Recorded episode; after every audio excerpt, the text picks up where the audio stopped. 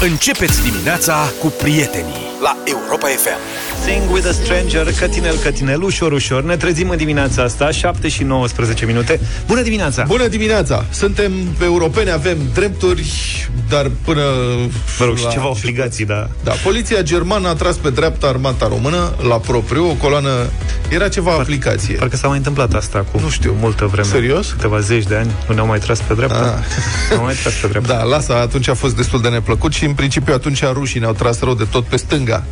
Dar nu ne-am văzut. Bun. Mă rog, acum era o aplicație cu soldați români prin Germania și o coloană de transportoare blindate, TAB.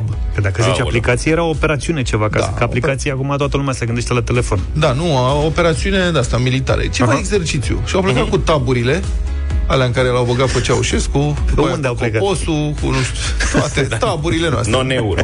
Non-euro, da?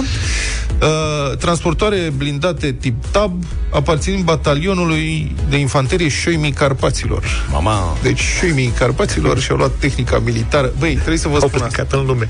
Da. Deci aș vrea să vă spun... Bun, imediat vă zic cu taburile. Așa cum vă puteți imagina, au avut o problemă pe autostradă, i-a tras pe dreapta poliția germană. Dar vreau să vă spun cum e. Acum eu o să aminte. Am făcut armata pe vremea lui Ceaușescu. La un regiment de transmisiuni. Regimentul de transmisiuni al armatei întâi, unitate de elită. De acolo se dăduse indicativul ce indicativ se dăduse, stejare extremă urgență la 23 august. Mai. Istorie mare, adică ce să spun, o mizerie. Adică eram ca la pușcărie acolo.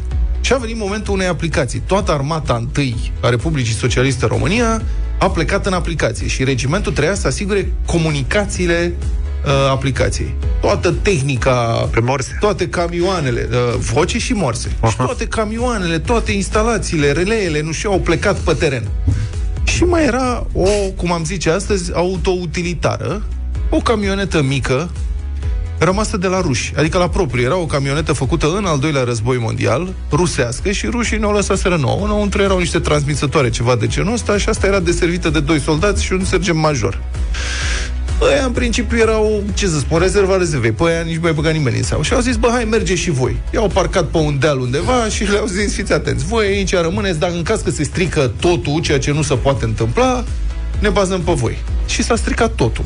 Adică toată tehnica făcută în România, tehnica de transmisiuni care trebuia să asigure uh, transmisiunile armatei în tot exercițiul ăla, în trei zile au picat toate. Și ăștia săracii de ei s-au întors doi soldați și un sergent major cu niște cearcăne până la bărbie, uh, mai slab cu vreo 5 kg fiecare, pentru că pe la ei a trecut tot traficul. Asta apropo de tehnica noastră de luptă. Și acum revenind la nemți. Coloana de blindate TAB a batalionului de infanterie Șoimii Carpaților. Dar voi erați ceva porumbei de aur sau astea când erați în transmisiuni? Cum adică da. porumbei de aur? Cum erau ăștia Șoimii Carpaților? Da. Nu, pe vremea aia nu. Nu Aveam numai, nume, nu. Astea, când armata s-a profesionalizat, a început să capete denumiri. Scorpionii, șoimii, da, da, da, vulturei, da. ceva lucruri de genul ăsta. Eu am fost șoimii patri.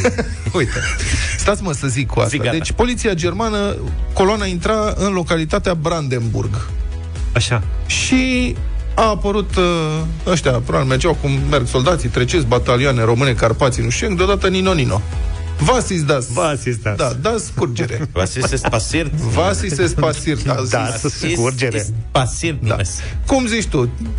Ce vreau ăștia, mă, Vasile? De ce ne-a tras pe Un transportor brindat de-al nostru avea, citez, scurgeri de material lichid.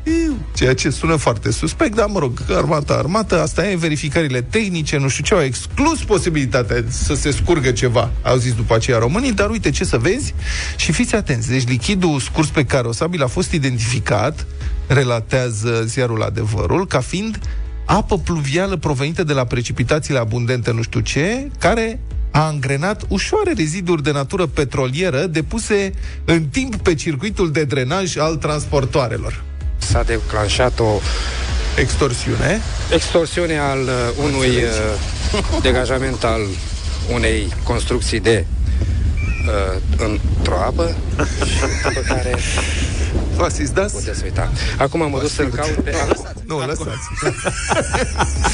Băi, deci, vă imaginați Adică, bun, armata română, spuneam, nu curgea uleiul din motor curgea uleiul de pe lângă motor. Știi că asta este. A curs, a plouat și de Le-a la plouat ploaie, în tabă? Da, ne-a plouat probabil în motor pe unde a plouat pe nu știu și de la aia, de fapt, nouă nu ne curgea uleiul, zic seama, s-au făcut de râs, mai ales că ea, nemții, ai dracu, au chemat pompierii.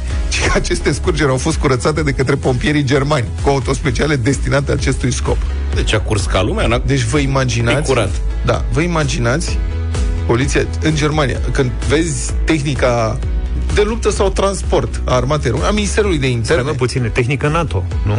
tehnică NATO, da. Când vezi, îi vezi pe aici prin București, sau pe unde mergi tu, știi? Cu mașina prin țara asta și trece câte un autobuz de la, A, duce... Nu-i vezi, că Da, îi nu-i vezi vezi. după fum. Mamă, este un fum îngrozitor. Da, eu am crezut că pe fum i-a luat. Nu, mașinile astea sunt exceptate de la rar. Adică ele nu Da, trebuie da, să da. ducă să facă teste de noxe, nu știu ce, știi, armata, Ministerul de Interne, Da, da, da. instituțiile publice, ei, ei nu respectă legea care se aplică tuturor fraierilor în țara asta.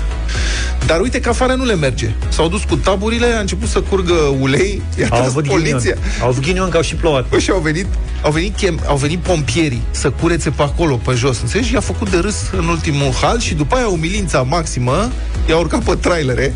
Deci la ei să ai voi nu mai mergeți pe șoselele noastre. și i-a urcat pe trailere și s-au dus la aplicații sau unde s-au dus ei pe platformă, ne?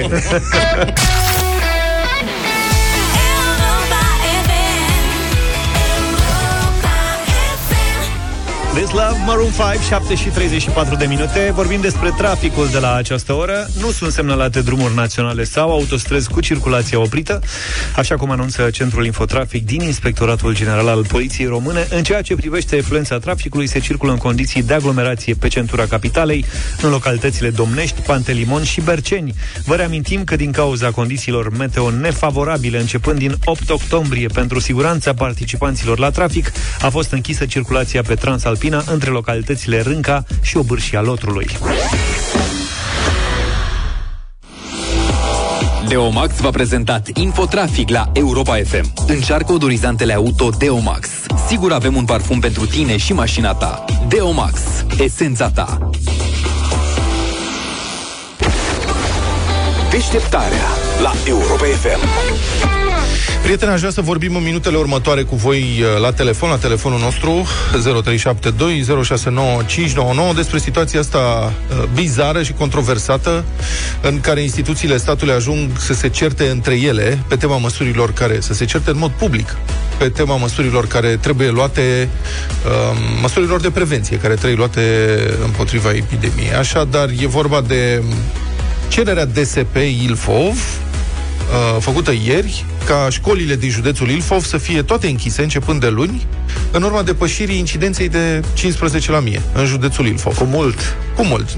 Bun, 15,49 sunt în unele localități, este foarte sus. În Corbeanca, de exemplu, unde stau eu, cred că a depășit 21, cred că se apropie Da. de 22. Uh-huh. Iar incidența asta, vă reamintesc, se referă la numărul de cazuri confirmate oficial prin testare PCR, dar dacă întrebi, îl întreb, de exemplu, pe fostul ministru Tătaru, și toți uh, specialiștii din domeniu spun, domnule, de fapt numărul de cazuri este de cel puțin 5 ori mai mare. Pentru că mulți oameni nu se mai testează, nu au bani sau stau acasă sau nu au cine știe ce simptome sau... Deci numărul cazurilor este clar mult mai mare. Incidența de 21 la mie înseamnă că mai mult de 2 dintr-o sută au COVID în momentul ăla. Dacă mergi cu metroul în București, într-un vagon, cel puțin o persoană are COVID. Asta înseamnă cel puțin una, dacă nu chiar mai mult. E, în acest context, DSP, adică medicii, specialiștii, au spus, noi trebuie închise toate școlile, trebuie să trecem în online, pentru că situația este foarte gravă. Drept răspuns, ministrul Câmpeanu a spus, nu este treaba lor să facă astfel de propuneri, A medicilor. Da, își depășesc, uh, depășesc cadrul legal și nu trece nimeni în niciun online. Se trece, adică nu general. Se trece în online, spune ministrul Câmpeanu, doar în cazurile deja stabilite, în situațiile deja stabilite. Adică e vreun caz în vreo școală, școala respectivă discută și vede dacă se trece în online sau nu. E, aici e discuția. Până la urmă am ajuns, vedeți, să vorbim despre niște incidențe inimaginabil de mari. În, se luau măsuri la 3 la mie, la 6 la mie.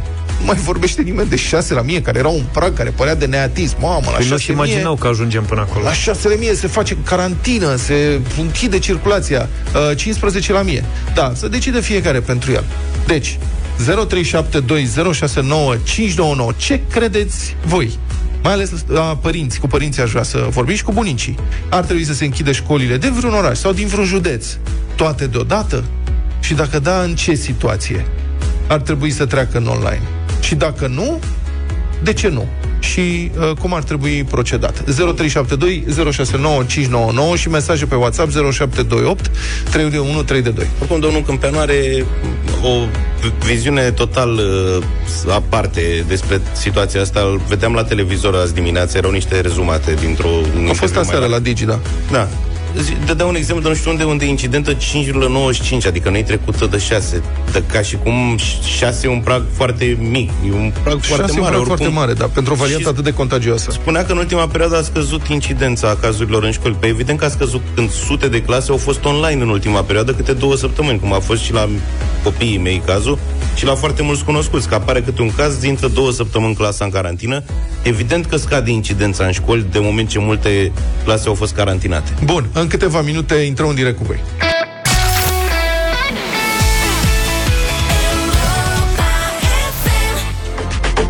7 și 47 de minute Ne-am întors în deșteptarea cu telefoanele și mesajele de la voi Bun, um, să vă spunem care este situația. Deci, disputa închiderii școlilor în pandemie a avut parte ieri de un nou episod controversat. În jurul amiezii, DSP Ilfov a cerut inspectoratului școlar Ilfov, sau mă rog, a propus, trecerea în sistem online pentru toate școlile din județ, timp de 14 zile începând de luni. Principalul motiv, rata de infectare pe județul Ilfov a ajuns la 15,49 la mie la fel ca în București, unde este 15,1. Șeful DSP Ilfov, Teodor Gabriel Neculescu, spune care, sau a spus că are promisiune din partea inspectoratului că acest lucru se va și întâmpla de luni 18 octombrie. Asta era la amiază. Citez, iată ce spunea la Europa FM Teodor Negulescu, directorul DSP Ilfov. De luni, toate școlile intră în sistem online, tot județul, sursa principală este deschiderea școlilor. Sursa principală pentru um, creșterea incidenței, asta se subînțelege. Acolo, cred că este focarul numărul 1, incidența e în creștere, dacă nu luăm aceste măsuri, nu vreau să avem și alte probleme. Dacă măsura nu este eficientă, vom lua și alte măsuri mai drastice. Dacă nu se întâmplă nimic în câteva zile și nu vor fi scăderi, luăm în calcul și carantinarea, a spus la Europa FM. Deci, Teodor Negulescu, directorul DSP Ilfov. Asta era la prânz. Dar, câteva ore mai târziu, Ministerul Educației a anunțat că nu este de acord cu decizia așa cum a făcut și când a fost vorba de trecerea în online a școlilor din afumați. În urmă cu vreo două săptămâni, dacă vă amintiți, a fost un astfel de episod. Ministrul Educației, Sorin Câmpeanu, susține că DSP nu are bază legală pentru închiderea școlilor și se substituie Comitetului Județean pentru situații de urgență și Inspectoratului Școlar. Pe scurt, ministrul Câmpeanu susține că numai școlile pot decide dacă trec sau nu în online. Multe, după câte știm și știți și voi foarte bine, au făcut-o deja în toată țara, însă decizia a luat-o fiecare în parte. Nu s-a decis deocamdată trecerea în online la nivelul unui întreg județ deodată. Și situația este aceasta. Ce faci când populația de pe o zonă mare uh, este clar într-o transmitere comunitare intensă, dacă iei o măsură care să privească întreaga comunitate sau lași unitățile mici să decidă fiecare. Nu știu cum o fi mai bine, vă întreb și pe voi ce credeți. Ar trebui să se închide școlile din vreun oraș sau din vreun județ, toate deodată? Dacă da, pe la ce incidență am putea să ne gândim la asta? Că înainte vorbeam de 6 la mie ca prag și acum depășim 15 și nu se mai întâmplă nimic. Dar dacă nu ar trebui închise deloc, de ce? 0372 069599 Vă așteptăm să ne sunați să vorbim. Cătălin, ești în direct cu noi. Bună dimineața, Cătălin, te ascultăm. Dai o secundă Cătălin, Bună, dim- bu- bună, bună dimineața, bună dimineața. Neața. Nu sunt din Ilfov, sunt din Neamț. Uh, nici noi nu stăm foarte grozav în ceea ce privește incidența și stăm foarte prost în ceea ce privește cazurile de la ATI. Da. Am doi copii pe care tocmai am lăsat la școală, dar am să spun un nu categoric închiderii școlilor. Da. Pentru că nu pot să mai fiu de acord încă o dată și mulți părinți cred că sunt în asentimentul meu, nu pot să fiu mai de acord încă o dată să punem viitorul în stand-by sau uh, cumva să afectăm viitorul copiilor noștri pentru, mă rog, lipsa de responsabilitate sau pentru o generație întreagă de oameni care au înțeles sau nu au înțeles într-un an de zile să se protejeze pe ei. Mm-hmm. Pentru că, de fapt, nu incidența e problema cea mai mare a României. În momentul ăsta, de fapt, sunt cazurile de pe ATI și cazurile grave, care știm cu toții că în mare parte sunt datorate uh, faptului că oamenii au înțeles să nu se, să nu se vaccineze. Deci am să spun nu categoric uh-huh. și am să spun că dacă va fi cazul, evident, prin rotație și se întâmplă în acest moment în uh, la în școala copiilor mei, se închid clasele acolo unde apar cazuri, adică sunt soluții mobile, fără a pu- pune în stand-by un întreg sistem de educație, mai ales după un an în care deja am stat în stand-by și am văzut cu toții rezultatele, am văzut copiii neperformând, am văzut o rată de atenție de suicid crescând uh, uh, la adolescenți, în copiii mai mari, uh, deci nu, am să spun nu, Uh, pentru că, uh, mă rog, din motivele pe care le-am explicat deja. Foarte bună intervenție. Mulțumesc foarte mult, Cătălin. Costi, bună dimineața. Alo? Alo? Neața. Ovidiu. Dimineața. Nu, Costi. Ah, Costi, mi-a făcut semn pe altă Costi, linie. la Da, te telefon, rog, da. Costi. Uh, Eu am doi copii, au trecut deja în online. Eu o să spun da, pentru că l-aș trimite pe domnul ministru Câmpeanu prin spitalele din București de copii. Să stea și el la rând acolo să vadă ce se întâmplă. Și după aia să ia o hotărâre în sensul ăsta. Am înțeles. Mulțumesc foarte mult. Ne-a scris uh, un cadru didactic, uh, doamna Tunde din uh, Ciuc, și spune așa. Sunt cadru didactic la un liceu. După părerea mea, toate școlile ar trebui să fie închise cel puțin o lună, dacă n-ar fi trebuit să fie de mult închise deja. Avem foarte mulți copii răciți, cu ghilimele, iar părinții refuză categoric chiar și testarea. Avem zilnic foarte mulți elevi absenți, colegii se îmbolnăvesc, cam un sfert dintre profesori suntem vaccinați. Ministrul nostru ar trebui să intre la o clasă și să ține el ora în concertul de tuse și strănut. Ovidiu e cu noi, bună dimineața. Bună dimineața, Ovidiu. Neața. Bună rog. dimineața! Da, ascultăm. Uh, sunt din Iași. Uh, sunt de acord cu închiderea școlilor, în cazul meu a grădinițelor, uh, pentru că lumea nu prea e responsabilă. Deci noi în, în grupul nostru de părinți avem părinți care nu cred nici acum în virus, care nu vin cu mască să-și predea copilul că au un astm închipuit și Uh, nu știu, eu uh, după o săptămână copiii mei au, uh, au luat un virus, au făcut un fel de varicelă, i-am ținut în izolare două, uh, două săptămâni, după care am decis să-i mai ținem uh, acasă pentru că au început să crească foarte tare număr de cazuri din, uh, din Iași. Da. Și acum, uh, marți ne anunță educatoarea că uh, îngrijitoarele amândouă uh, au o decizie de carantinare de la DSP și sunt două săptămâni în concediu medical, iar uh, a doua educatoare și ea în concediu medical nu ne-a zis de ce, adică cumva nici informațiile uh, pentru noi nu, nu sunt foarte transparente, nu ne dau uh, detalii și suntem la mâna, nu știu, a cui. Da, zvonurilor. Mulțumesc foarte mult. Și asta este o problemă. Încep să îmbolnăvească profesorii. Până la urmă, școlile o să se închidă prin îmbolnăvirea profesorilor. Mai Doar avem câteva puțin timp. secunde pentru Mihai, bună dimineața. Bună dimineața. Am doi copii studenți Da? care lucrează de câteva zile în online. Caz, unul dintre, pro- dintre projectanii de la uh, aeronave a murit. 52 de ani. Simplu. Domnul ministru mai vrea? Da. Mulțumesc și pentru această intervenție. Problema e, eu nu o să spun că sunt pentru sau împotrivă, nu sunt neapărat, n-am, n-am un interes direct aici decât unul general privind binele societății. Problema mea e că măsura asta de închidere a școlilor, dacă se ia, ea trebuie integrată și cu alte măsuri de prevenție. Degeaba închizi școlile dacă în rest nu te interesează nimic și lași totul deschis. Atunci n-ai făcut nimic. Ori iei măsuri integrate de protecție și prevenție, ori ne lași să ne imunizăm natural, modelul brazilian, scapă cine poate. Republica Fantastică România la Europa FM. Să vedeți ce se mai întâmplă în Republica Fantastică România despre lupta cetățeanului simplu cu statul. Vorbim astăzi. Așadar, cetățeanul Gabriel Romilă, domiciliat în orașul Huș, strada Dumitru Cotlon. Cum? Strada cum? Dumitru Cotlon. strada... Să știți că m-am documentat. Deci am văzut strada Dumitru Cotlon. Prima dată am crezut că îi zice drumul Cotlonului. Asta ar fi fost chiar frumos. Adică să-i fi spus drumul Cotlonului și să fie o fundătură. Practic, era drumul către Cotlonul, Cotlonul, din da. orașul Huș. Dar este Dumitru Cotlon. Nu a reușit să aflu nimic despre acest erou hușean, presupun. Facem un apel către toți ascultătorii noștri hușeni Din Huș. Și către hușenițe. Deci, dragi hușeni și hușenițe, dați-ne și nouă un mesaj, vă rugăm frumos, la 07283132 pe WhatsApp, cine a fost eroul Dumitru Cotlon. Și de ce are o stradă în orașul vostru? Nu râdeți, că cine știe, Nu, nu, după cred că a fost un modelul erou. Vasile Pârvan. Da, Vasile. nu cred că a fost chiar de notorietatea domnului Pârvan, Da, da. dar Dar la noi domnul Pârvan n-ajunsese. Cred că a fost... Acum, eu m-am gândit că a fost un erou de război, dar de obicei acolo, la eroi de război, se scrie sergent Dumitru Cotlon, sau major, sau colonel, sau ce-o fi fost el. Dar aici e doar Dumitru Cotlon. Cine a fost cușanul Dumitru Cotlon? Sigur a făcut el o faptă bună. Bun, are o stradă în oraș, problema e așa, deci cetățeanul Romilă din Cotlonul Hușilor avea și dânsul un vis. Asfalt la Cotlon. Pentru sună că asta? străduța lui este de pământ. Pentru că nu e așa, în numeroase orașe din această țară nefericită, până la urmă, nu e încă nici măcar secolul 20, dar aminte 21, așa că sunt străzi de pământ în oraș, Nu era chiar important domnul Cotlon dacă i-au dat doar pământ. nu știu ce să zic. Și firesc la fiecare ploaie, zăpadă la poviță, tot drumul cotlonului devine o fundătură de noroi, grob și bălți, iar vara, dacă nu plouă, e praf, evident. E un praf de se sufocă copiii. Stai că am primit mesaj. E cu Dumitru Cotlon? Nu știm.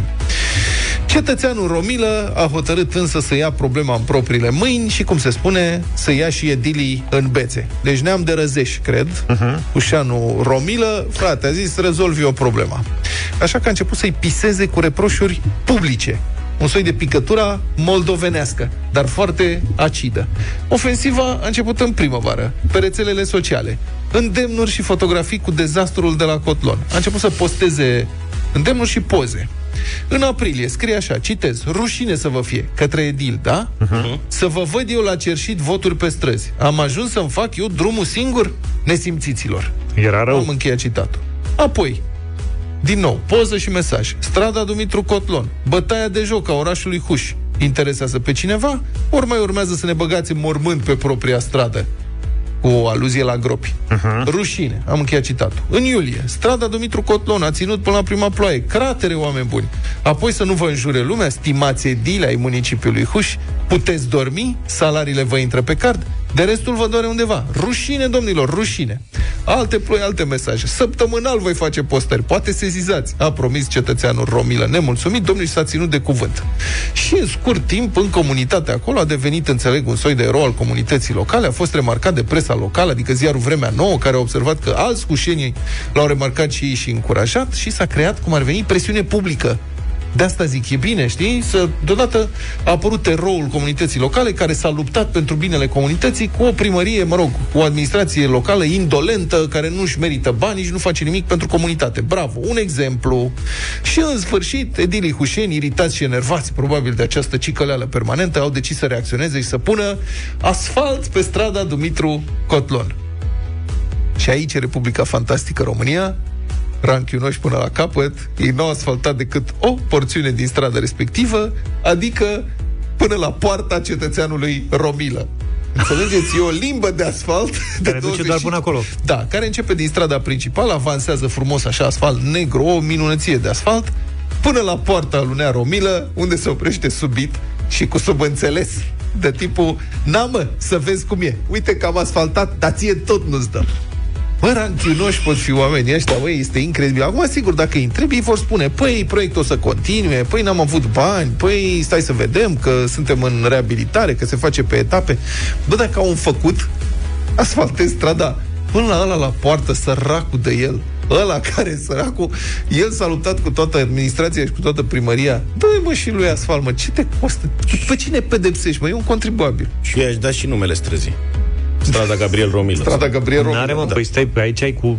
ce cu domnul Că e Cotlon? peste orice ar fi făcut Cotlon ăsta s-a bătut pentru strada aia. Oricum Adică chiar nimeni e- nu știe cine e Dumitru Cotlon, pentru Da. că nu, nu Deci reușim facem- să dăm de... o să se afle. Deci facem un apel către primarul din Huș și către viceprimar și Consiliul Local. Dragi, dragi hușeni, faceți-vă, domnule, datoria, asfaltați strada Dumitru Cotlon, să nu vreți să aveți și voi Cotlonul asfaltat în Huș, vorba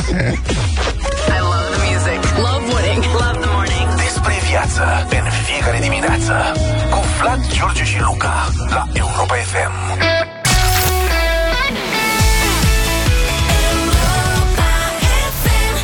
8 și 19 minute, ne-am întors pentru bătălia hiturilor. Luca ransează provocarea astăzi. Acum Da. e frumos. Am văzut că merge bine treaba cu rock zilele astea și am zis să o ținem langa cu rocul. Am văzut că, băi, rocul ăsta nu e chiar așa cum Da, da, credeam da, eu. Da, da, da.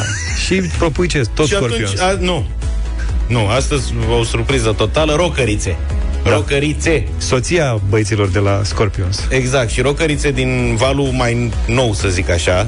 Zi mai cum ne-ai zis născute nouă. după 70. Când mai capeți experiență, poți să începi să spui deja ca băieții care știu, roacărițe. Roacărițe înainte Așa. de pensie.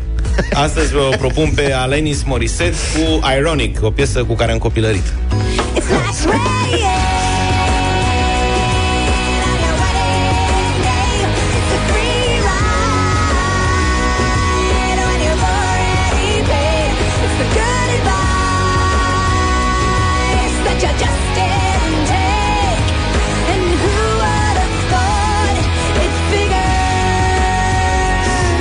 N-ai zis rocărițe? Mă rog, roacărițe. Da. Was afraid to fly. Ok. Eh. Are chitară, e... Eu ți-am zis că e Alanis Morissette e soția băieților la un băiat de la Scorpions. Serios? Nu, că, după cum cântă. Mai, Așa, lasă-mă. Ia zi, Vlad, stai că Eu vine zic și Vlad rock cu shore. Am și- altă am rocăriță. Ia. Copilărit și eu de câteva ori într-o vreme cu o piesă care este foarte frumoasă, nu e chiar rock-rock, Are și un clip mișto. da, are un clip mișto și, și ea este foarte drăguță. Păcat că n-a dat decât lovitura asta, dar foarte bună. Catifea neagră, Black, Black Velvet, Alana Miles.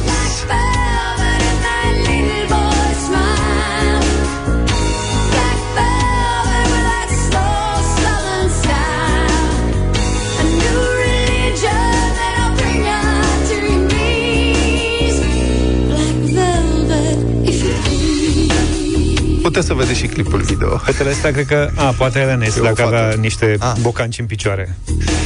În rest... Asta Hai, e dacă... des, despletită. Ce? Da. Hai, uite, în sfârșit cineva o să respecte și tema de astăzi, respectiv artista propusă de mine, roacărița mea, tânăra mea roacăriță, se numește Anuc.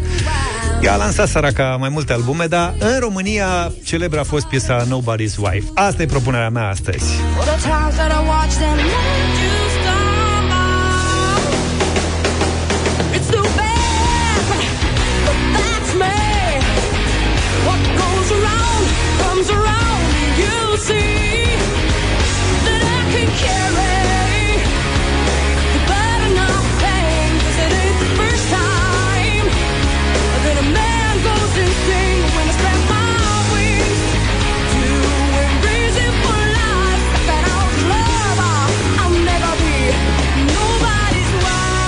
Nobody's Wife, Anuc, dacă vrem rock de adevăratele, cu rocărițe 0372069599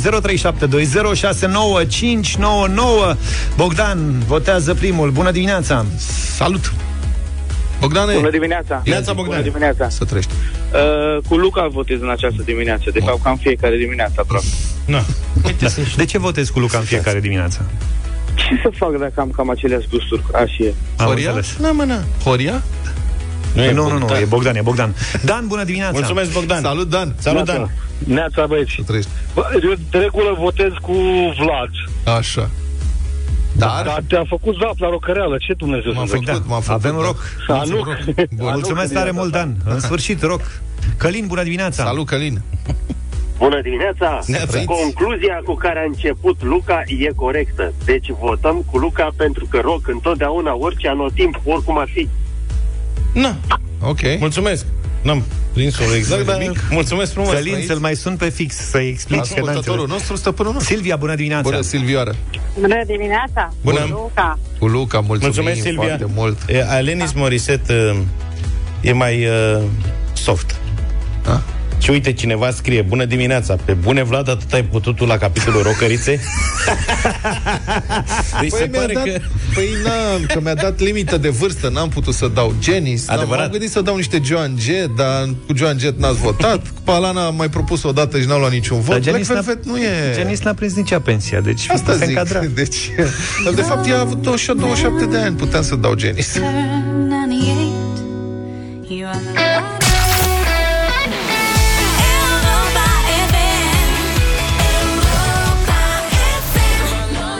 Dublu sau nimic, după ora 9 în deșteptarea Vă așteptăm uh, pentru înscrieri pe site Pe europafm.ro Da, până atunci despre o altă situație suprarealistă petrecută zilele trecute în țara noastră. Este un incident care pare izolat, dar care spune ceva despre calitatea administrației din România. Deci, în țara noastră funcționează 8 licee pentru nevăzători și persoane cu deficiențe grave de vedere. Toate liceele pentru nevăzători au cămine în care sunt cazați tinerii nevăzători care provin din zonele învecinate. Și oarecum previzibil și aici au apărut cazuri de COVID. La liceul din Târgu Frumos, de exemplu, au trecut în online câteva clase ale liceului pentru nevăzători și, pe scurt, conducerea unității de învățământ a decis ca în perioada următoare elevii să urmeze cursuri online de acasă, nu din căminul liceului. Prin urmare, inclusiv elevi nevăzători cu forme ușoare de COVID au fost trimiși acasă. Cu ce? Ăsta e momentul. Păi, în cazul fericit, părinții îi duc acasă cu mașina personală. Dar, cum nu toți părinții au mașină, iată ce am găsit noi, un tânăr cu deficiențe grave de vedere, diagnosticat cu COVID, a ajuns în localitate de domiciliu după ce a luat trenul și a schimbat și două microbuze. Conducerea liceului a recomandat să stea departe de oameni, el fiind nevăzător. Cumva, da. Da. Și da, tânărul a anunțat conducerea liceului că nu are alte variante la dispoziție, nu se poate duce cu mașina și conducerea a zis, asta e. Ne zice mai multe Victor Marin.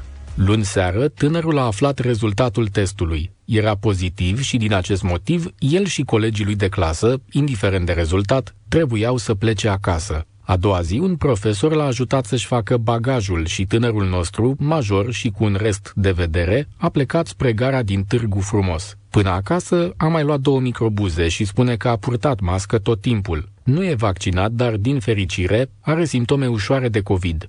O ascultăm pe directoarea liceului, Margareta Pristavu. Bănesc că v-a spus că nu are mașină personală familia lui. Da, știu diriginții despre situația tuturor elevilor. Având în vedere că este testat pozitiv, nu există riscul ca pe mijlocul de transport în comun să transmită și el virusul respectiv? Bineînțeles că există acest risc. Riscul există peste tot. Numai că noi astăzi am avut un uh, careu cu elevii în care am făcut precizările de suspendarea cursurilor, i-am informat. Au purtat mască pe toată durata deplasărilor spre casă, cu dezinfectant de buzunar și i-am învățat să respecte distanța pe cât posibil și nefiind asta singura problemă a zilei, poate că nu am gândit-o destul de aprofundat. Ați cerut ajutorul DSP-ului, inspectoratului școlar. Nu mai am informat DSP-ul și inspectoratul școlar astăzi a aflat de decizia Consiliului de Administrație. Dar despre problema transportului, înțeleg că nu, nu, ați nu am vorbit. vorbit. Nu. Dacă, Doamne ferește, vor mai apărea copii cu simptome în următoarea perioadă, cu siguranță veți mai face teste. S-ar putea ca dintre ei să mai iasă pozitiv și alți copii care vor trebui să meargă acasă. Poate că părinții lor au mașini personale și atunci să zicem că problema e rezolvată sau poate nu au. Ce o să faceți în acea situație? Probabil că o să fim mai atenți la acest aspect și o să găsim alte soluții. Care ar putea fi acelea? Unde vă gândiți să... Păi să sunăm o ambulanță și să rugăm să transporte un elev dacă ne vor ajuta. Dar la Să punem microbuzul școlii pe anumite rute, dar se vor supăra alții de pe alte rute, că eu nu pot să fac transport în toate județele simultan. Face gradual plecarea pe zile, nu știu. Așadar, soluția ar fi fost. Dar oricât am căutat în ordinele de ministru din ultimul an, n-am găsit indicații clare pentru o situație de acest fel. Am întrebat la inspectoratul școlar Iași cine ar fi trebuit să asigure transportul tânărului cu COVID, trimis acasă de conducerea școlii în care învăța. O ascultăm pe Antonia Bliorț, purtător de cuvânt. Noi așteptăm o informare referitoare la această situație pe care dumneavoastră ați prezentat-o. În urma unei verificări uh, vom vedea dacă aici s-au respectat uh, prevederile legale. Dacă apare o astfel de situație pe care dumneavoastră o precizați, posibilă soluție ar fi anunțarea Direcției de Sănătate Publică și împreună vedem care este soluția cea mai bună pentru ca să fie în siguranță, să ajungă la destinație, fără a pune, să zicem, un pericol pe cei din jur. Ordinul acela ce prevede? Cum s-ar face transportul? Ordinul precizează foarte clar că toate măsurile trebuie duse la îndeplinire de Ministerul Educației și Ministerul Sănătății. Prin urmare, trebuie o colaborare cu Direcția de Sănătate Publică. Ce e drept, situația prezentată e una destul de particulară, dar ceva similar s-ar putea întâmpla și în căminele pentru copii fără nevoi speciale. Și da, tot apar situații pe care nimeni nu avea cum să le prevadă la începutul pandemiei. Dar totuși, au trecut 19 luni de atunci.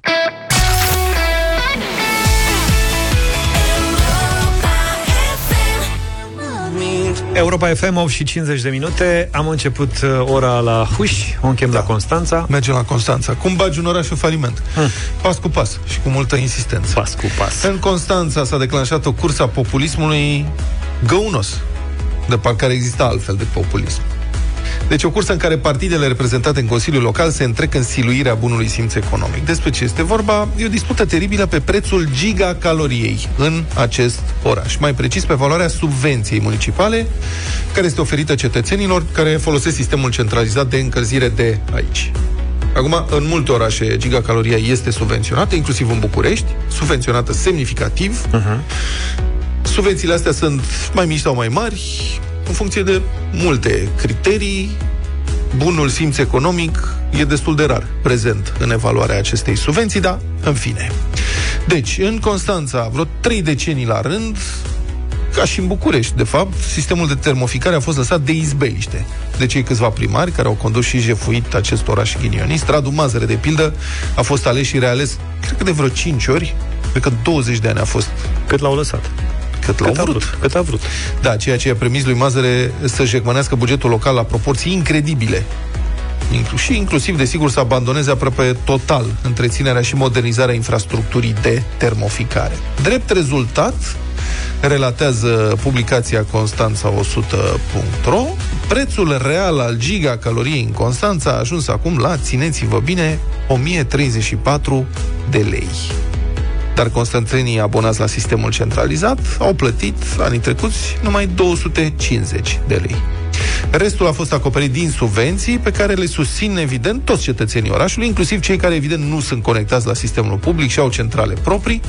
Problema, așadar, preț de patru ori mai mic decât realitatea, PNL a cerut luna trecută ca prețul plătit de constanțeni să crească, totuși, la 300 de lei scandal și s-a ițit imediat populismul. Deci vorbim de o creștere de 50 de lei, în continuare prețul este de trei ori mai mic decât prețul real. Inițial PSD s-a opus, USR s-a abținut când a venit vorba să se voteze. Citez din uh, din relatarea publicației Constanța 100, PNL și USR în sfârșit au ajuns la un acord și au hotărât în ședință de Consiliu Local în mod populist, să mențină la 250 de lei prețul plătit de populație. Și ulterior, consilierii PSD au plusat, citez, ca într-un joc de poker care are ca miză falimentul orașului, cei racordați la rețeaua centralizată să plătească mai puțin, mai puțin, 230 de lei. Frumos. Deci, prețul real 1034, plătit 250, Consiliul, de Administra- Consiliul Local zice, "Eu nu mai putem să susținem, trebuie să creștem la 300, PSD vine și zice, din potrivă, să-l scădem. De ce? Păi, pentru că, în general, s-au mai scumpit lucrurile, deci hai să scădem prețurile, nu? Da, deci care o fi legătura cu realitatea nu știm. Cum înțeleg acești oameni conceptul de faliment și obligația de a contribui la dezvoltarea orașului pe care îl administrează, de asemenea, mare mister, dar ce e cert e că orașul ar merita mai mult. Magazinele Oșan serbează 15 ani de când au deschis primul hipermarket în România, motiv de oferte, surprize, experiențe și premii pentru clienți. Marea aniversare este marcată și de o tombolă specială din care Oșan, prin care Oșan pune la bătaie peste 1600 de premii. Astfel, până pe 26 octombrie, la cumpărăturile făcute în magazinele Oșan online, pe oșan.ro sau în aplicația Oșan, dacă folosești cardul de fidelitate My Club Oșan, intri automat în cursa pentru unul dintre premii. Poți câștiga bonusuri pe cardul uh, My Club, vouchere de cumpărături sau chiar marele premiu, suma de 50.000 de euro. Mai multe detalii despre oferte, tombolă, precum și despre activitățile aniversare, găsești pe oșan.ro.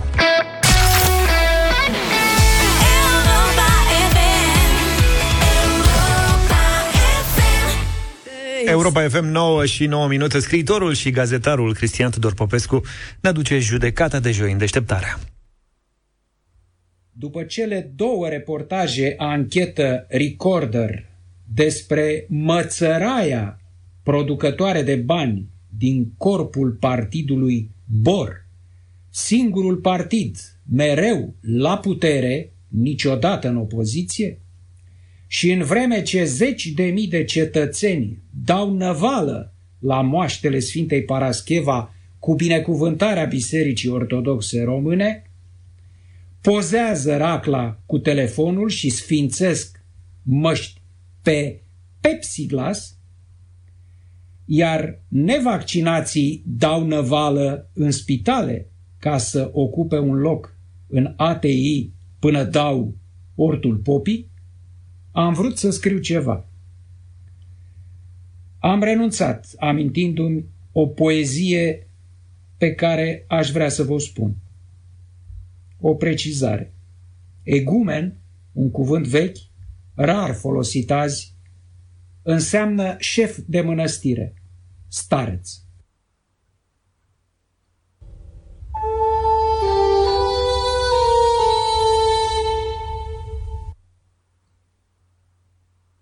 Când aud vreodată un rotund egumen cu foalele încinse și obrazul rumen, povestind că viața e calea durerii și că pocăința urmează plăcerii, mă întreb, acesta poate ca să știe cum este viața, cum cată să fie?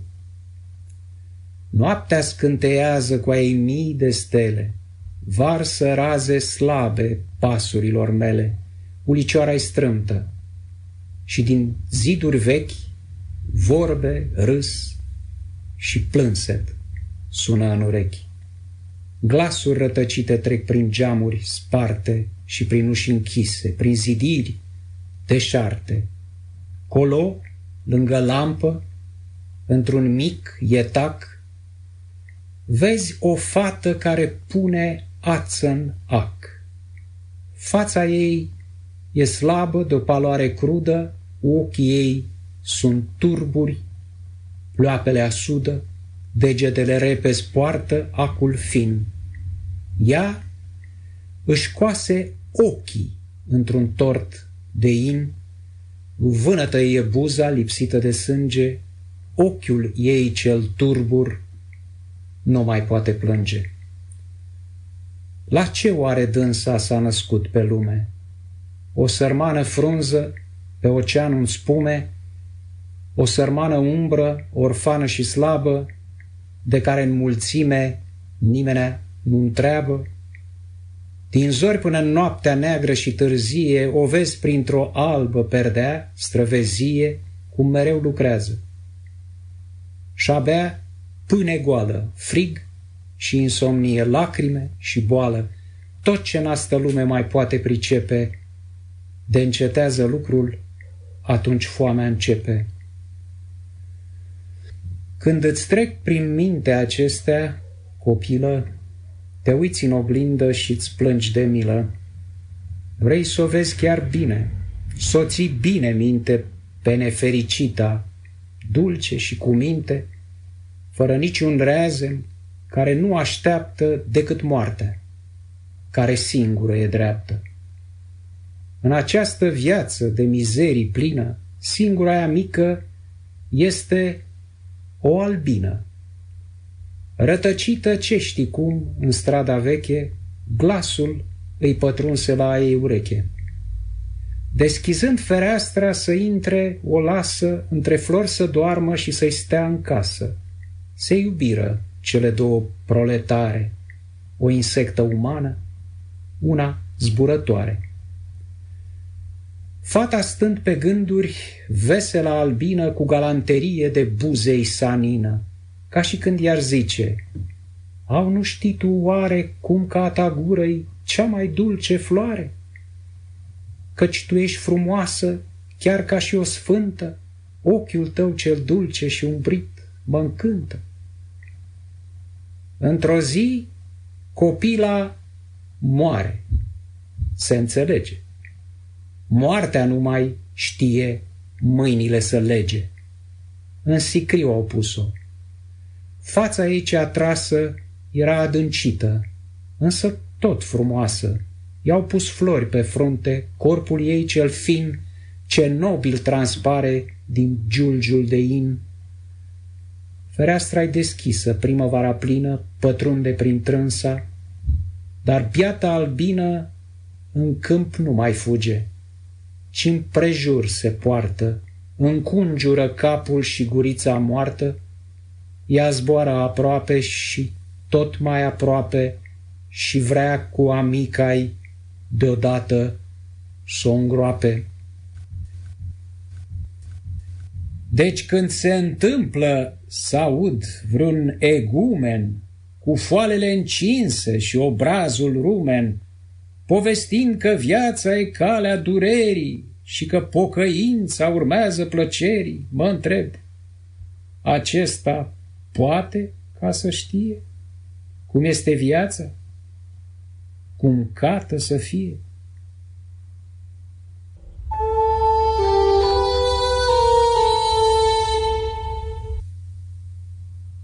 Mihai Eminescu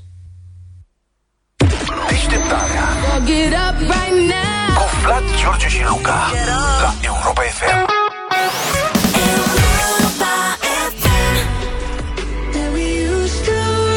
9 și 24 de minute. Mare gust, mare concurs avem din nou în deșteptarea cu brânza pufoasă de Laco care e gata să premieze ascultătorul sau ascultătoarea care va ghici acum corect toate ingredientele din rețeta noastră de astăzi. 0372069599 vă așteptăm. Ne place jocul ăsta în deșteptare, îl știm deja și îl practicăm cu succes.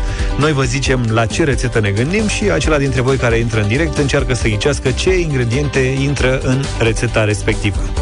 Să vedem cu cine avem azi de-a face, cine va avea 30 de secunde ca să ne spună cât mai multe ingrediente din rețeta noastră de astăzi. Mariana e în direct cu noi, bună dimineața! Neața! Bună, di- bună dimineața! Bonjour! Ce faci, Mariana? Bine, la Bine. birou. Mhm. Ce mai e pe la birou pe la tine? Uh, muncă la domiciliu, birou, muncă Ah, la ok. domiciliu, birou. Fomiță? Fomiță la domiciliu? Fomiță? Da, da, Și noi. Cafea ai băut? uh, da. Înseamnă că ești pregătită, fii atentă. Ai 30 de secunde să ne spui cât mai multe ingrediente. Fiecare ingredient valorează 50 de lei. Iar rețeta de astăzi este lipie cu brânză pufoasă și ou. Hai! Uh, lip, da, uh, lipie, uh, brânză pufoasă de la Delaco, ou, uh, șuncă, fe, uh, șuncă felii, uh, uh, frunze de salată, castravete, morcov, uh, capia felii, busuioc, uh, Mai zi o dată, de la Capia ți-am pierdut semnalul.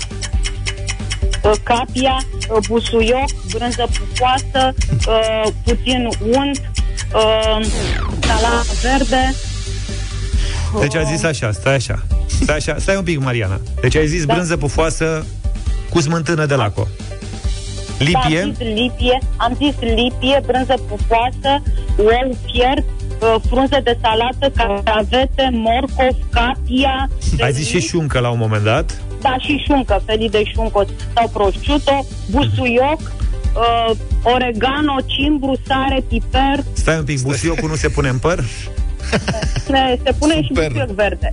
Îmi place mult.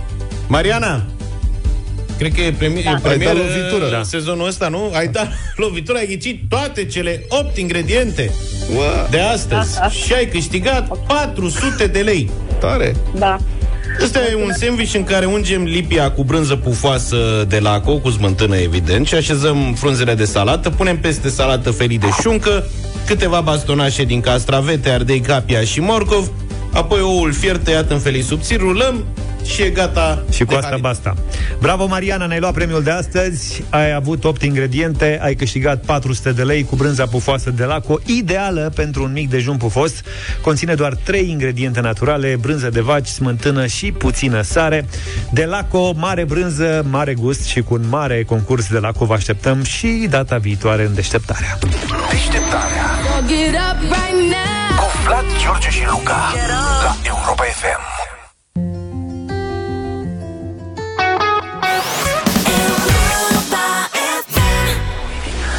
Jucăm dublu sau nimic în deșteptarea Știm sigur că astăzi avem un premiu care poate ajunge la 800 de euro Am aruncat așa o privire pe întrebări și premiul e la îndemâna oricui în această dimineață Elena din București ni se alătură Bună dimineața! Bună, Elena! Bună dimineața! Bine ai venit! Ce faci? Bine v-am găsit la serviciu. Cu ce te ocupi? Uh, lucrez în achiziții la o companie uh, privată. Ai auzit indiciul de mai devreme? Um, L-ai pierdut. Literatură, secolul trecut, nu? Literatură. Yes. Simplu. Să știi că e simplu, e simplu, e simplu de tot. Foarte restrânsă literatura din Sperăm. secolul trecut. Poate fi orice acolo. Da, ești cu colegii? Uh, sunt cu colegii, da, ne-am strâns toți aici. Câți? Mm. Aoleu. Câți sunteți? Uh, suntem câțiva. Pro. Hai să vă auzim pe toți, toți, toți, toți, toți, toți, ziceți ceva! Ah, Este! Nu prea ați mâncat în dimineața Că ne-au asta. luat banii. S-au dus banii. S-au dus. Cine e cel mai bun pe literatură în gașca ta? Uh-oh. Cine e cel mai bun pe Google? Timpul scurt. Bine. Ia zi, Păi Luca, de-aia. cum facem? Și de asta e cu 6 secunde. Ca să preîntâmpinăm situații de genul dactilo. Elena, Da, da, da.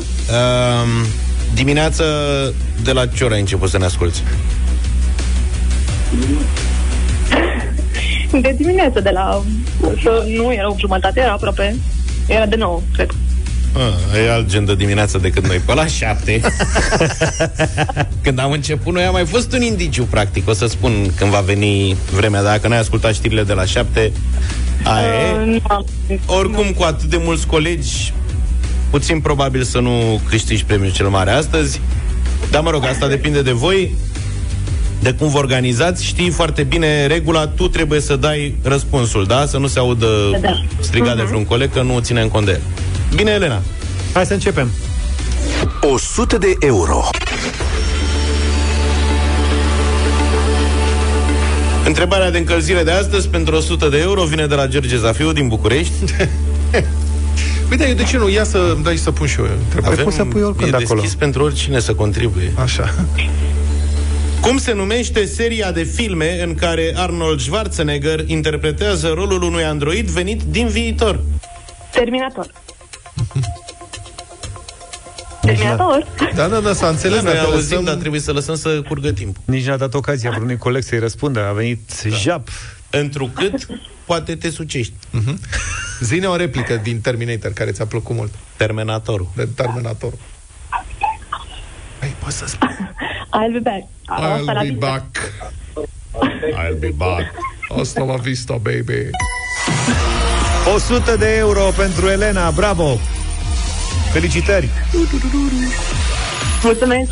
Am trecut de categoria filme, Flori, fete sau băieți? încă avem literatură în jocul nostru. Literatura e și a la locul ei. Spune-ne, Elena, dacă mergem mai departe. Mergem. Sigur că da, păi cum nu? A fost atât de sigură pe ea încât Păi- nici nu-mi imaginez că n-ar merge. Păi am suport aici. Am încredere în ei. Ce, La ce ce? pluton de specialiști ai acolo, cum altfel? Poate vine vreun După șef eu? și sparge gașca. Ia treceți mă la birouri. Ce faceți? E și șeful cu voi? Uh, nu. Hai, vezi? Dă-i că-mi place. 200 de euro. Iar acum, Elena, urmează știrea întrebarea despre care spuneam că am avut un indiciu cumva indirect la știri, azi dimineață la 7. Elena, spune-ne pentru 200 de euro, împreună cu colegii, ce sport profesionist a practicat Andrei Pavel? Tenis. Tenis cu paleta? Sau Ce tenis înseamnă cu- să ai un coleg Da, bine, mă. Bine, Fan mă. la Hănescu. momentul potrivit? Concursul de azi e gata, a rămas fără bani, suntem varză. Concursurile astea pe echipe ar trebui să Asta e aibă nasol. grad de dificultate separate. Asta Ar zic. trebui să facă niște... Cum îl cheamă pe colegul care ți-a suflat? Sorin. Sorin. Bravo, Sorine! Bravo, tati!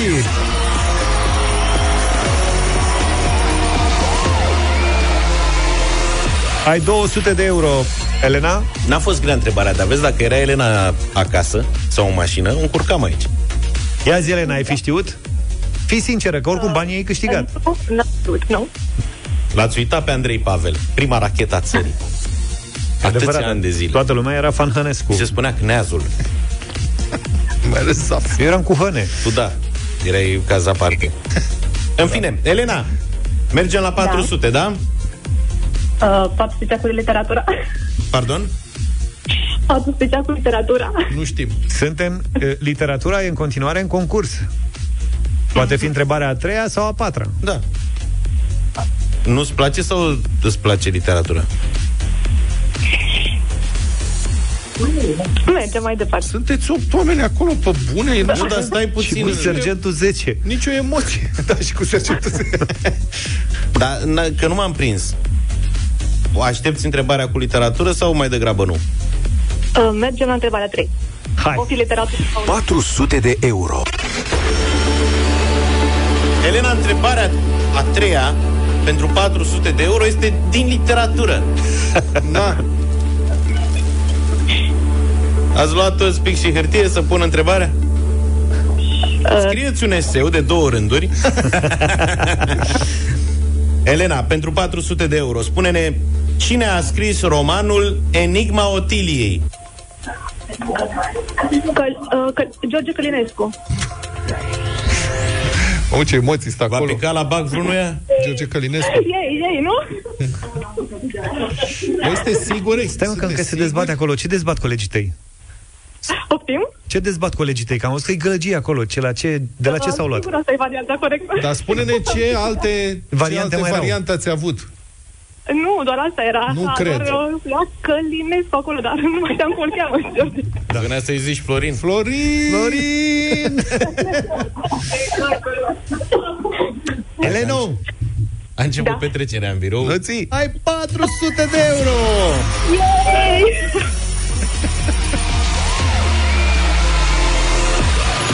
400 de euro. Mai avem Da. un pas. Nu rămâne decât să mai luați încă 400 și aia e. Uh, nu-l mai luăm, ne oprim la 400. cred. Și oricum o să Nu facă. începeți cu astea. Ce rușine! Măi, Elena. Serios? Se e numără în emisiune. Da, Haide, sunt- mă.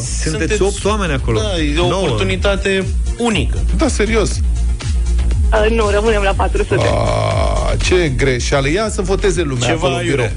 Hai, votează. Să voteze și tu, ia, tu ai drept de veto. Dar pune-i să voteze. Sunt curios, pe bune, cinstit. Cum votează oamenii, da sau nu? Te rog. Auzi că eu decis că pe mine m-ați sunat. Da, știu că tu decizi. Păi da, dar noi Da. suntem curioși care este decizi, Nu, care ar fi colegii- decizia publicului. Vot consultativ. Deci colegii Elenei vă rugăm votați să continue, să ridice mâna cei care vor să continue. Hai. Și fii atentă ce spun eu. Tu ai vrut să te oprești la 400. Poți O să persoană negociezi, de- discuți cu colegii, ăștia la alți 400, dacă îi câștigați, să împarți cu ei, dacă Ah. tu oricum ai vrea să te oprești. Serios. Iar te bagi, mă, zici de mine că mă bag în Sau calcule. faceți. Dar nu acum începem calculele de la zero. Nu stai. vrea să se oprească. Ești Stai afară. așa. Care e rezultatul votului, Elena? Uh, unu. Nu cred. Da, Ți- restul nu. Vă e frică de Elena? Care-i treaba? Auzi, cred că Elena e șeful, de fapt. Elena, fii atentă. Îți lăsăm 5 minute să te gândești. Da, n-avem încotro, trebuie să luăm puba Tu aici. ascultă-mă ce spun, că până acum de câte ori am dat sfaturi participanților, Hai s-a că dovedit că n-avem am dreptate. Mergeți mai departe că luați banii. Hai că Ne întoarcem peste 5 minute, da? Cu decizia ta. Ok. Mulțumim, Elena.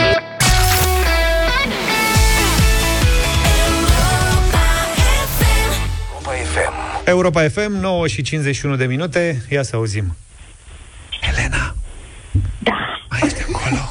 Dublu sau nimic. Hai, stai, Mai că nu. deștept concurs sărat. Asta e de la mine, mă iertați. Te-ai hotărât? Uh, da.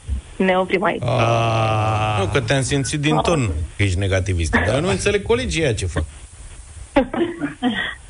Atâta echipă de oameni și v-am spus că eu... Deci, eu pot să pun pariu, mă scoateți la o bere, o să știți răspunsul repede.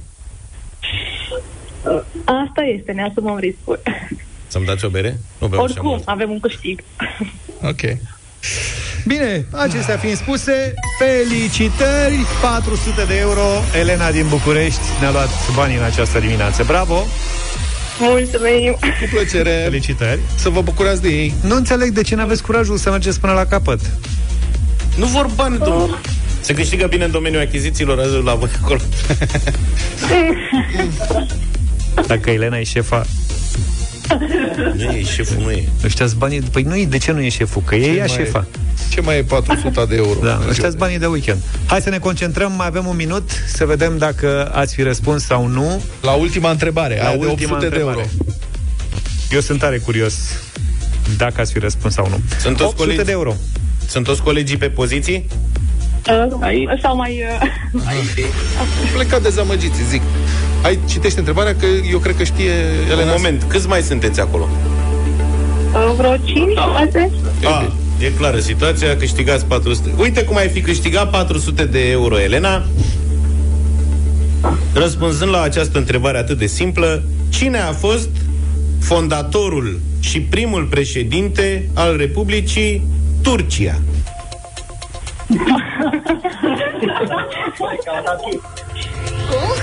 A zis. A zis, a zis bine colegul, a zis Să-i- bine colegul. Să-i dai o bere fără alcool colegului. Nu, dar ce de râs? Adică da. n-am prins-o pe asta. Că... Zici că m-am zis un banc. Ce v-a amuzat? E- Elena, Stai că s-au intimidat. n-ați luat în serios concursul. Asta, întrebarea din afara concursului, că l-am auzit pe coleg când a spus. Da, da, acum la final a zis, da. Dar voi râdeați, vă tăvăleați pe jos de râd. Dacă era în concurs, nu râdeai și luai 400 de euro, îți spun eu. Da. E, vezi? Elena, faceți-vă un selfie cu toți colegii, dacă poți să-i mai strângi o dată și uh, o să vă rog și cu Marcela, trimite-ne și nouă o fotografie să arătăm tuturor cine a câștigat 400 de euro în dimineața asta. Da, acum repede, cât sunteți bine dispuși. Da, da, da. În câteva Mulțumim, minute vă dați felicitări, seama. felicitări, felicitări, felicitări. Dublu sau nimic. Cel mai deștept concurs radio revine mâine în deșteptarea la Europa FM. Dragi antreprenori, a sosit și momentul dedicat vouă, pentru că știm că sunteți stresați și alergați. Vă oferim un remediu. Nu, nu e vorba de un masaj gratuit, e chiar mai bine decât atât. Este fix ce aveți nevoie pentru afacerea voastră, pastila antistres pentru antreprenori, oferită de ING Fix, pachetul de cont curent cu costuri fixe, care îți ia grijile bancare de pe cap. Imediat după știrile Europa FM de la ora 10. Deșteptarea cu Vlad, George și Luca. De luni până vineri, de la 7 dimineața, la Europa FM.